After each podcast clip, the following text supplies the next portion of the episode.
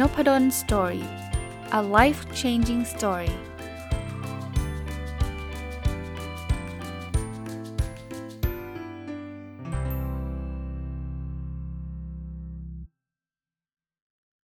สวัสดีครับ ยินดีต้อนรับเข้าสู่นพดล Story Podcast นะครับ วันนี้หยิบหนังสือเล่มหนึ่งนะ ชื่อว่า The Way of the Wall Street Warrior เขียนโดยคุณเดฟลิวนะครับ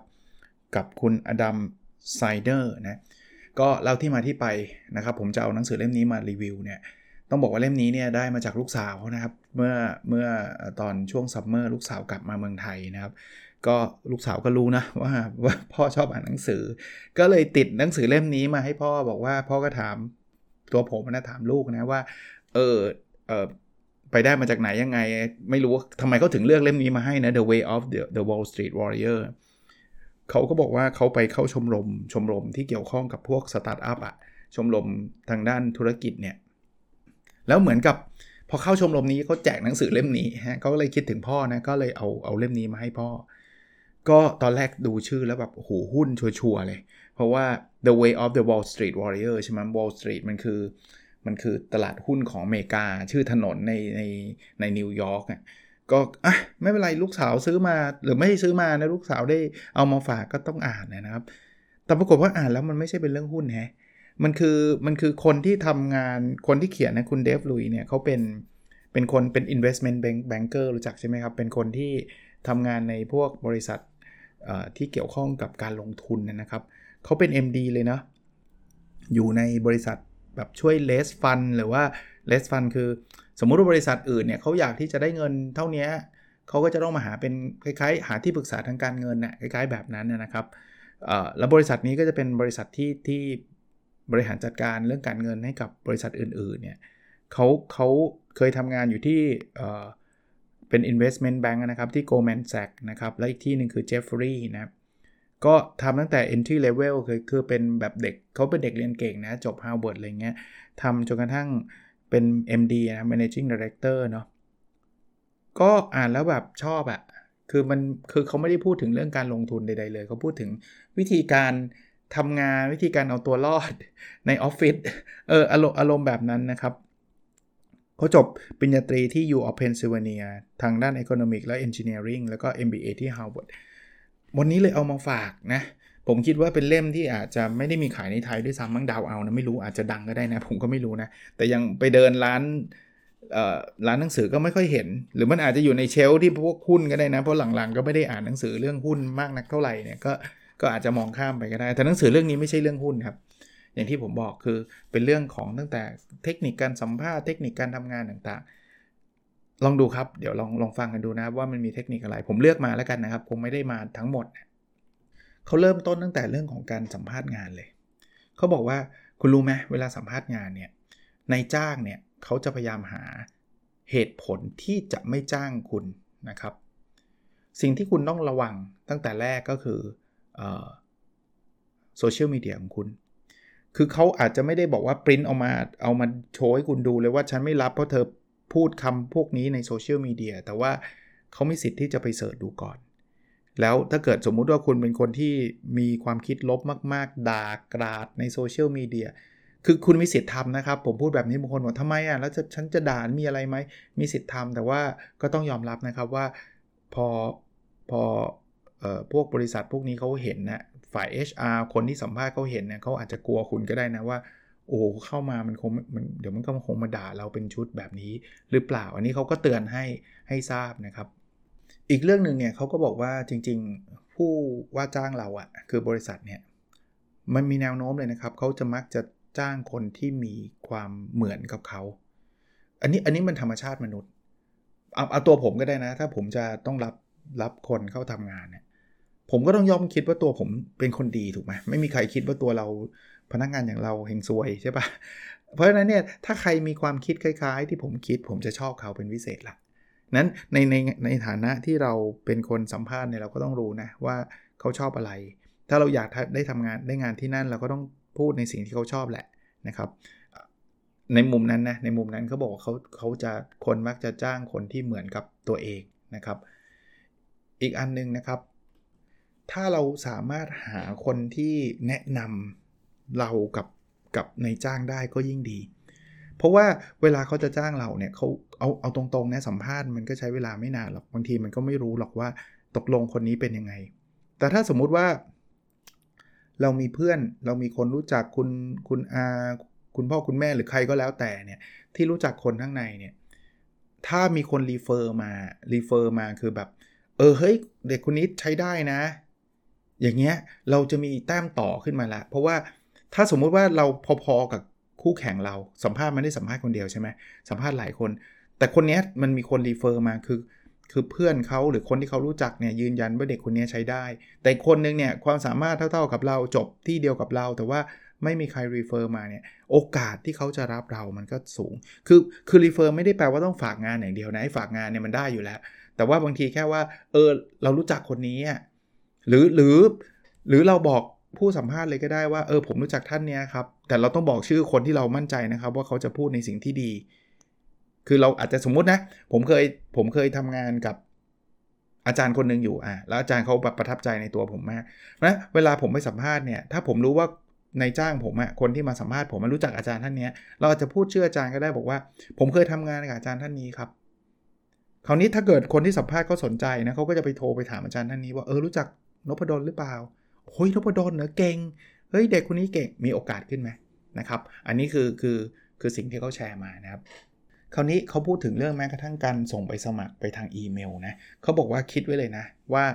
ประเภทแบบส่งไปสมัครไปทางอีเมลเนี่ยแอดซูไม่ได้เลยว่าอีเมลของคุณมันคืออีเมลที่เรียกว่าสแปมอีเมลขยะอะเพราะฉะนั้นเนี่ยเวลาคุณเขียนเนี่ยคุณจะต้องเขียนให้มันดึงความน่าสนใจออกมาให้ได้ ไม่งั้นเนี่ยเขาลบทิ้งได้ง่าย ๆ เลย จำไว้ว่าสิ่งที่เขาสิ่งที่ manager พวกนี้นะครับนายจ้างเรามีน้อยก็คือเวลา เพราะนั้นเขียนสั้นๆ แล้วไปที่ point เลยครับ อย่าไปเขียน blah blah blah สิบหน้าไม่มีใครอ่านนะครับเขาบอก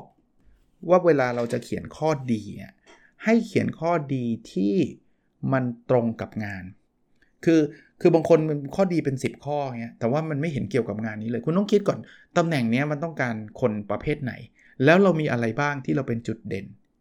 จะให้ดีอย่างที่บอกนะครับว่าถ้าเรามีคนที่เรารู้จักแล้วเราบอกเขาด้วยว่าเรารู้จักท่านนั้นท่านนี้ สมมุติว่าจุดเด่นเราคือความสามารถในเรื่องของการวิเคราะห์ แล้วเราเคยทำงานด้านวิเคราะห์กับ กับอาจารย์ท่านนี้ เราก็พูดชื่ออาจารย์ท่านนี้มาได้เลยนะหรือจะไปคุยกับอาจารย์ก่อนก็ได้นะว่าขออนุญาต reference อาจารย์นะครับนะครับ อาจารย์ส่วนใหญ่อาจารย์เขาก็ยินดีอยู่แล้วล่ะนะครับ อันนี้ก็จะช่วยได้นะครับ อีกเรื่องที่เขาแนะนำนะเวลาเขียนเนี่ยตอนจบสำคัญมากนะเพราะคนจะประทับใจตอนจบนะครับเพราะฉะนั้นเนี่ยพยายามตอนจบแบบพยายามลิงก์สิ่งที่เราเหมือนกับเขาจำได้เมื่อกี้เมื่อกี้ก็บอกว่าคนเราเนี่ยชอบจ้างคนที่เหมือนกับเราเข้ามา เพราะฉะนั้นเนี่ยถ้าพอจะศึกษาเขานิดนึงว่าเขาเป็นคนประเภทไหนยังไงอะไรเงี้ยแล้วเราเราสามารถลิงก์ความชอบหรือลิงก์อะไรที่มันตรงกับเขาสมมุติว่าเรามามาจาก เมืองเดียวกันบ้านเกิดเดียวกันอะไรเงี้ยมีมีมีผลนะครับ อีกเรื่องเรื่องที่เขาแนะนำอีกเรื่องคือ เราต้องมั่นใจว่าเราสะกดไม่ผิดนะสะกดผิดนี่กลายเป็นโจ๊กไปเลยนะนะครับ ดูดีๆ โดยเฉพาะนะการสะกดชื่อในจ้าง คือคือศึกษานิดนึงครับ ถ้าเกิดศึกษานิดนึงมันจะเกิดความประทับใจว่าโอ้ยเขาสะกดชื่อเราไม่ผิดไว้ คือถ้าเป็นชื่อธรรมดาธรรมดา สะกดไม่ผิดอยู่แล้ว ถ้าชื่อธรรมดาสะกดผิดนี่น่าเกลียดแหละแต่ถ้าเกิดชื่อสะกดยากๆแล้วคุณสะกดถูกเนี่ยคุณจะเป็นคนส่วนน้อยเลยนะ ที่คุณสะกดชื่อคนนี้ถูกอะ่ะแล้วคนนี้เขาจะประทับใจมากขึ้น ผมผมพูดอยู่เสมอชื่อผมเนี่ย ชื่อผมเนี่ย ชื่อนพดลคนส่วนใหญ่สะกดว่านอนหนูพอสำเพาเอ้ยนอนหนูพอพานดอเด็กรอลิงเพราะว่าคนส่วนใหญ่ชื่อนพดลเนี่ยสะกดด้วยพอพาน แต่ชื่อผมนพดลเนี่ยสะกดสะกดด้วยพอสำเพาครับนั้นถ้าใครเขียนชื่อผมถูกเนี่ย ผมประทับใจแล้วนะ แต่เขียนผิดผมไม่ว่านะ เพราะผมรู้ว่าคนส่วนใหญ่เขาใช้พอพานกัน ทั้งทั้งจริงพอสำเพาเป็นชื่อที่อยู่ในพจนานุกรมนะ พอพานไม่ได้มีในพจนานุกรมนะ แต่ว่าอย่าเรียกว่าผิดถูกเลย คนส่วนใหญ่ก็ใช้พอพานกัน เพราะฉะนั้นคนที่สะกดชื่อผมพอพานผมก็ไม่ได้แบบ take it personal นะ ไม่ได้รู้สึกว่าโอ้คนนี้แย่จังเลย แต่ใครเขียนชื่อผมพอสำเพานี่คือต้องต้องรีเสิร์ชมาแล้วอะคือเขาตั้งใจจริงๆอะนะครับ ก็ พยายามครับ พยายามสะกดและเช็คนิดนึง พวกนี้ไม่ยากหรอกในการเสิร์ชหาอ่าสมมุติว่าสัมภาษณ์สมัครไปแล้วประสบความสำเร็จเขาเรียกเราสัมภาษณ์นะมีเทคนิคพวกเกี่ยวกับการสัมภาษณ์เนี่ยนะเขาบอกว่าให้นึกว่าการสัมภาษณ์มันเหมือนการแสดงละครเนี่ยเพราะฉะนั้นคุณต้องซ้อมซ้อมซ้อมซ้อมซ้อมซ้อมฝึกเลย ฝึกซ้อมเลยครับ อีกอันนึงเรื่องความประทับใจแรกมีส่งผลแน่นอนนะครับ มันมันจะเซตเลยเเขาแนะนำอย่างนี้เลยนะครับว่าตอนแรกอะสิ่งที่เราควรทำ คือให้เราพิชตัวเองคำว่าพิชคือนำเสนอตัวเอง ในมุมที่ไปตอบความต้องการของผู้ว่าจ้าง แปลว่าคุณต้องรู้ตำแหน่งนั้นเป็นอย่างดีนะว่าตำแหน่งนั้นเนี่ยเขาต้องการคนประเภทไหนยังไง แล้วเราพิชเรื่องนั้นออกไปให้ได้นะครับ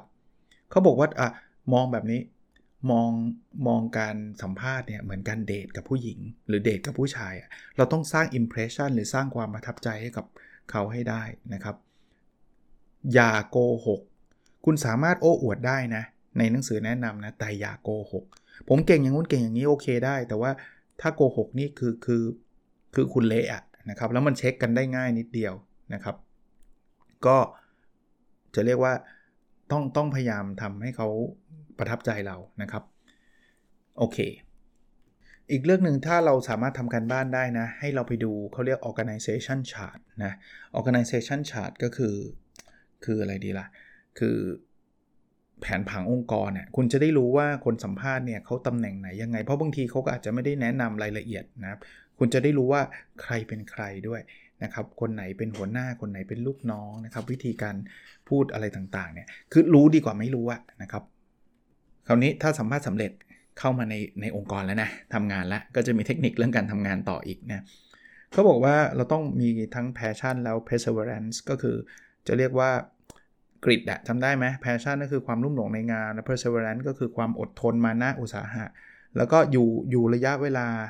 เป็นในนานๆนะไม่ใช่ว่าเราอดทนแล้วก็อุตสาหะ 2 เดือนเนี่ยมันก็คงยังไม่สำเร็จ แต่ว่าสุดท้ายเนี่ยถ้าเราอยู่นานพอเนี่ยเราก็จะเติบโตขึ้นไปสำเร็จ บอกมองการทำงานเหมือนเกมอะนะครับ เกมมันมีทั้ง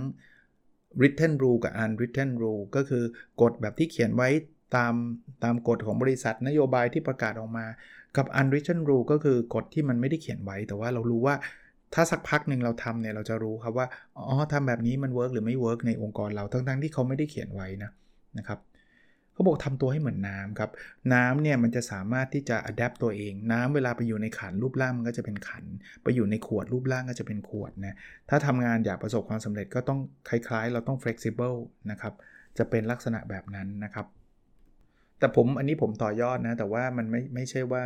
ทุจริตเพื่อจะจะเติบโตอันนี้อันนี้ไม่ใช่นะบางคนบอกต้องเป็นเหมือนน้ำพราะเขาทุจริตเราก็ต้องทุจริตกับเขาเราจะได้โตไปกับเขา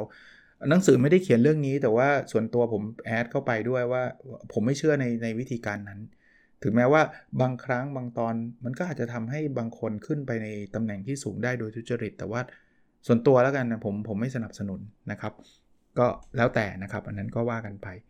อีกอันนึงเขาบอกว่าการที่เราจะขึ้นไปได้เราต้องมีการเปลี่ยนแปลงเสมอ จากพนักงานธรรมดาไปเป็นหัวหน้างานเนี่ยคุณต้องมีทักษะที่ที่ใหม่อะคุณต้องมีการเปลี่ยนแปลง เพราะฉะนั้นเนี่ยคุณก็ต้องเปลี่ยนอะนะครับเออมีอีกอันนึงคือเขาบอกว่าการทำงานมันเหมือนกับการวิ่งมาราธอนเพราะฉะนั้นเนี่ยอย่าแบบรีบวิ่งตั้งแต่ตอนแรกจนเบิร์นเอา เหมือนวิ่งมาราธอนถ้าคุณวิ่งเท่าเท่าแบบ วิ่งร้อยเมตรเนี่ยคุณวิ่งได้สักร้อยเมตร คุณก็หมดแรงแล้ว แล้วคุณก็กล้ามเนื้อกระตุก แล้วคุณก็วิ่งไม่จบนะครับเออเหมือนกันนะครับ งานนะตอนแรกๆโหโหมลุยจน burnout แล้วคุณก็ไม่ไหวอย่างเงี้ยไม่ work นะครับ อันนั้นก็เป็นเป็นคำแนะนำเวลาทำงานเจอเพื่อนร่วมงานต่างๆนะเขาบอกทำใจไว้ได้เลยนะ คือ มนุษย์เนี่ยไม่มีใคร perfect หรอก ไม่มีใครสมบูรณ์แบบ แล้วก็มนุษย์ส่วนใหญ่ไม่มีเหตุผลด้วย เพราะนั้นเนี่ยคนทำงานใหม่ๆอาจจะบอกว่าทำไมทำอย่างนั้นทำไมทำอย่างนี้ทำไมไม่มีเหตุผลนั่นคือมนุษย์ไงเขาถึงบอกให้ศึกษาพวก cognitive bias นะครับพวกความลำเอียงพวกอะไรต่างๆ เราจะได้เข้าใจมนุษย์มากขึ้นอะเรื่อง politics ในที่ทำงาน politics คือการเมืองในที่ทำงาน มีทุกที่นะครับ มีทุกที่แต่คำแนะนำเขาเขาคือบอกว่ามันคือความเป็นจริงของชีวิต นะไปทุกที่คุณบอกว่าโอ้เกียรติ politics ยากที่คุณจะไปในที่ที่ไม่มีเรื่องการเมืองอยู่เลยนะครับ เพราะนั้นเนี่ยต้องยอมรับว่ามันคือ fact of office life ก็คือเป็นข้อเท็จจริงในในในออฟฟิศที่มีนะครับ ก็อย่าไปอย่าไปยุ่งมาก เอาจริงๆก็แล้วแต่คนอีกเหมือนกันนะอันนี้ผมเสริมให้ ถ้าเป็นผมผมก็พยายามจะหลบเลี่ยงให้มากที่สุดเท่าที่จะเป็นไปได้ ผมคุยกับอาจารย์รุ่นน้องๆ ผมก็แนะนำนะ บอกว่ามันมีทุกที่แล้วครับ politics เนี่ยแต่ว่า ถ้าเราไปอินกับมันแล้วเราไปเล่นการเมืองในองค์กรตลอดเวลา เราจะไม่ได้ทำงานวิชาการหรอก เราจะสอนหนังสือไม่ได้หรอกเพราะว่าวันๆเราจะมีแต่เรื่องพวกนี้ให้เราปวดหัวทั้งนั้นเลยนะครับ ก็พยายามพยายามอย่าไปยุ่งในเรื่อง politics แต่ไม่ได้บอกว่าห้ามห้ามไปช่วยเหลือคณะ หรือว่าห้ามทำงานนะทำงานบริหารทำงานคณะทำไป แต่ว่าถ้าไปยุ่ง politics มากก็ก็จะวุ่นวายนะครับเขาสอนที่บอกว่าเราเราควรจะมีเพื่อนที่เป็นเพื่อนแท้เท่านั้น ไม่ต้องมีทุกคนหรอก นะครับ เราไม่ได้เป็นไม่จำเป็นจะต้องแบบว่าสนิทกับทุกคนแล้วก็ดีกับทุกคนเลยไม่จำเป็นก็มีเพื่อนบางบางคนเท่านั้นก็พอนะครับแม้กระทั่งศัตรูจริง ๆ เนี่ยก็ก็อย่าจริง ๆ ส่วนตัวผมเพิ่มเลยนะศัตรูก็ไม่จำเป็นต้องมี แต่ว่าถ้ามีคนไม่ชอบเราเป็นเรื่องธรรมดาแหละ ก็ยังไงคีปคอนแทคไว้นะก็ยังไม่ต้องถึงกับขนาดว่าเกลียดกันมากขนาดไม่พูดคุยกัน แต่ถ้าเกิดมันมันไปด้วยกันไม่ได้จริง ๆ มันต้องเป็นแบบนั้นก็ก็ ก็ต้องเป็นนะก็ไม่รู้จะทํำยังไงนะครับ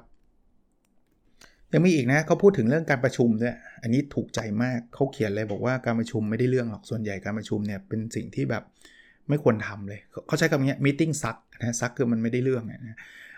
พยายามทำให้น้อยที่สุดแล้วก็จริง ๆทำเพื่อที่จะทำให้เกิด action ให้เกิดขึ้น นั้นทุกการประชุมมันควรจะมีมันจะมี action นะไม่ใช่แค่แค่คุยกันนะครับ แล้วเขาบอกว่าเวลาประชุมเนี่ย คุยกันในจุดที่มันเป็น point เลยครับนะแล้วเอาข้อแนะนำออกมาให้ได้ ให้สั้นที่สุดสั้นที่สุดเท่าที่จะสั้นได้นะครับนะอย่าเป็นคนที่เข้าไปประชุมแล้วทุกคนสงสัยว่าไอ้นี่มาทำไม ก็คือเข้าไปนั่งเฉยหรือเข้าไปเมาส์เรื่องนู้นเรื่องนี้อะไรเงี้ยถ้ามันเราไม่ได้ add value อย่าไปเข้าประชุมนะครับ ก็ควรทำแบบนั้น หรือถ้าเราจะเสนอข้อคิดเห็นเนี่ยก็พยายามเสนอเสนอข้อคิดเห็นที่คุณคิดว่าหัวหน้าคุณจะ say yes นะนะแต่ไม่ได้ต้องถึงกับว่าต้อง say yes ทุกอันนะครับ แต่ว่าคือคือคิดมาให้ดีแล้วก็นำเสนอซะส่วนตัวแบบถูกใจไงคือเป็นคนที่ไม่ชอบประชุมอยู่แล้ว ผมรู้สึกนะ แล้วตอนนี้นะ อันนี้ผมผมเสริมเพิ่มให้นะว่ายิ่งมีออนไลน์เนี่ยผมสนับสนุนเลยนะ ออนไลน์เหอะเพราะว่าประชุมเจอหน้ากันประชุมออนไลน์ไม่ได้ต่างกันมากหรอก ผมรู้นะบางท่านชอบเจอหน้าไงก็ก็เข้าใจท่านนะ แต่ว่าหลาย ๆ คนเนะหลาย ๆ ครั้งเนี่ยมันมันมันมามาคุยกันซะมากกว่า ถ้าอยากจะไปเจอกันนัดเจอกันเลยครับคือคือนัดนัดกินข้าวกลางวันกันอะไรเงี้ยไปไปไปแบบนั้นเถอะ ถ้าประชุมบางทีนะขับรถไป 3 ชั่วโมง 2 ชั่วโมง ไปประชุม 30 นาทีกลับบ้าน คือแบบไม่คุ้มอะนะครับ ก็ก็ไม่รู้นะผมผมมองมุมนี้นะครับว่า ประชุมกันที่นี่ยังได้เนื้อได้นาได้น้ำมากกว่าที่จะไปเจอกันด้วยด้วยซ้ำในบางครั้งนะฮะแต่ก็อาจจะขัดใจบางคนนะบางคนเขาชอบเจอหน้าจริงๆ ในการทำงานเนี่ยเขาจะมีข้อแนะนำเรื่องของอระวังเรื่อง confirmation bias นะเข้าใจคำนี้ไหมครับ confirmation bias คือประเภทแบบความลำเอียงที่เราชอบไปหาข้อมูลที่มา confirm สิ่งที่เราเชื่ออยู่แล้ว มันเลยทำให้ข้อมูลนั้นเนี่ยมันแค่เสริมความมั่นใจเรา แต่ว่ามันไม่ได้เป็นข้อมูลที่ช่วยทำให้เราตัดสินใจได้ดีขึ้น เช่น ผมอยากซื้อรถเบนซ์เนี่ย ผมก็จะไปหาข้อมูลว่าเบนซ์ดีไม่ดี แต่ผมได้ไปถามคนขายรถเบนซ์นะเซลล์ขายรถเบนซ์ว่าเบนซ์เนี่ยมันดีไหม อย่างนี้คือ confirmation bias เพราะสิ่งที่คนขายรถเบนซ์จะต้องพูดกับรถเบนซ์ก็คือดีมากสุดยอดใช่ปะมันไม่มีคนขายรถเบนซ์คนไหนหรอกบอกว่า เออไม่ค่อยดีอะวอลโวดีกว่า ไม่มีหรอกใช่ไหมอย่างนี้แต่แต่ information พวกนี้มันทำแค่ทำให้เราสบายใจอะแต่มันไม่ได้ทำให้เราตัดสินใจได้ดีขึ้น เพราะฉะนั้นพยายามหาข้อมูลอื่นๆด้วยในในในเรื่องของงานนะครับเออแล้วเรื่องของ body language เนาะบางคนหัวหน้าบอกไม่เป็นไรหรอกแต่จริงดูหน้าตาดูท่าทางแล้วมันเป็นไรอย่างเงี้ยคุณคุณอย่าไปคิดแค่ว่าเออเขาบอกไม่เป็นไรก็ไม่เป็นไรนะครับเขาบอกว่ามัน body language หรือว่าภาษากายเนี่ยมันมีความมีพลังมากกว่าภาษาพูดด้วยซ้ำแล้วหนังสือเขียนด้วยนะครับ การมอง ภาษากายเนี่ยถ้าเรามีเทคนิคดีๆเนี่ยนะเราจะเข้าใจอะไรอีกเยอะเลยครับว่า คนไหนหลอกคนไหนจริง คนไหนจริงใจกับเราคนไหนคิดไม่ดีกับเราอะไรเงี้ยพวกนี้มันมันส่งผลทำให้เรารู้จักคนขึ้นอีกเยอะเลยนะครับ แค่บางทีแบบตาหรือปากที่มันเหยียดออกมาเนี่ยเราเราเห็นเลยนะว่าแบบเออเฮ้ยคนนี้เขาไม่ชอบคนนี้เว้ยอะไรเงี้ยอีกเรื่องเวลาเราทำงานเนี่ยเขาบอกว่าให้เราไปหาสิ่งที่แบบเขาเรียกว่า blind spot จุดบอดของเรา จุดบอดเนี่ยมันคือจุดที่เรามักจะไม่ค่อยรู้อะแล้วเราก็ ignore คือมองข้ามมันไป ก็พยายามหาหาหามันให้เจอนะครับ ถามเพื่อนถามคนสนิทอะไรก็ได้นะครับ บางทีเราได้ฟีดแบ็จากคนสนิทหรือแม้กระทั่งนะ คนที่เป็นศัตรูเราบางทีเขากล้าพูดเนี่ยคนสนิทบางทีเขาก็วุ้ยพูดแล้วเดี๋ยวจะรู้สึกเสียใจเดี๋ยวเสียเพื่อนไม่เอา แต่ไอ้ศัตรูเราบอกแกมันทำเรื่องนี้ไม่ได้เรื่อง นี่คือบายสปอตนะครับ ก็ หาเจอเราก็จะได้เก่งขึ้นนะโอเคครับ วันนี้เอาไว้ตรงนี้ก่อนนะครับ หนังสือชื่อ The Way of the Wall Street Warrior ของคุณเดฟลุยกับอดัมไซเดอร์นะก็ผมไม่ไม่แน่ใจว่ามีขายในไทยหรือเปล่าไม่แน่ใจ เพราะว่าอย่างที่เล่าให้ฟังนะว่าลูกสาวเอามาฝากจากอเมริกานะครับ ลอง search ดูได้นะ ถ้าใครสนใจ อ่านยากนิดนึงเหมือนกัน เพราะเขาใช้ศัพท์แสลงหรือคำพูดแบบ ก็คงเป็นศัพท์ของกลุ่มพวก นักการเงินวอลสตรีทพูดกันน่ะจะมีนิดนึงอะแต่ว่าไม่ไม่ถึงกับยากขนาดอ่านไม่รู้เรื่องอะครับ โอเคนะครับ แล้วเราพบกันในสดถัดไปครับ สวัสดีครับ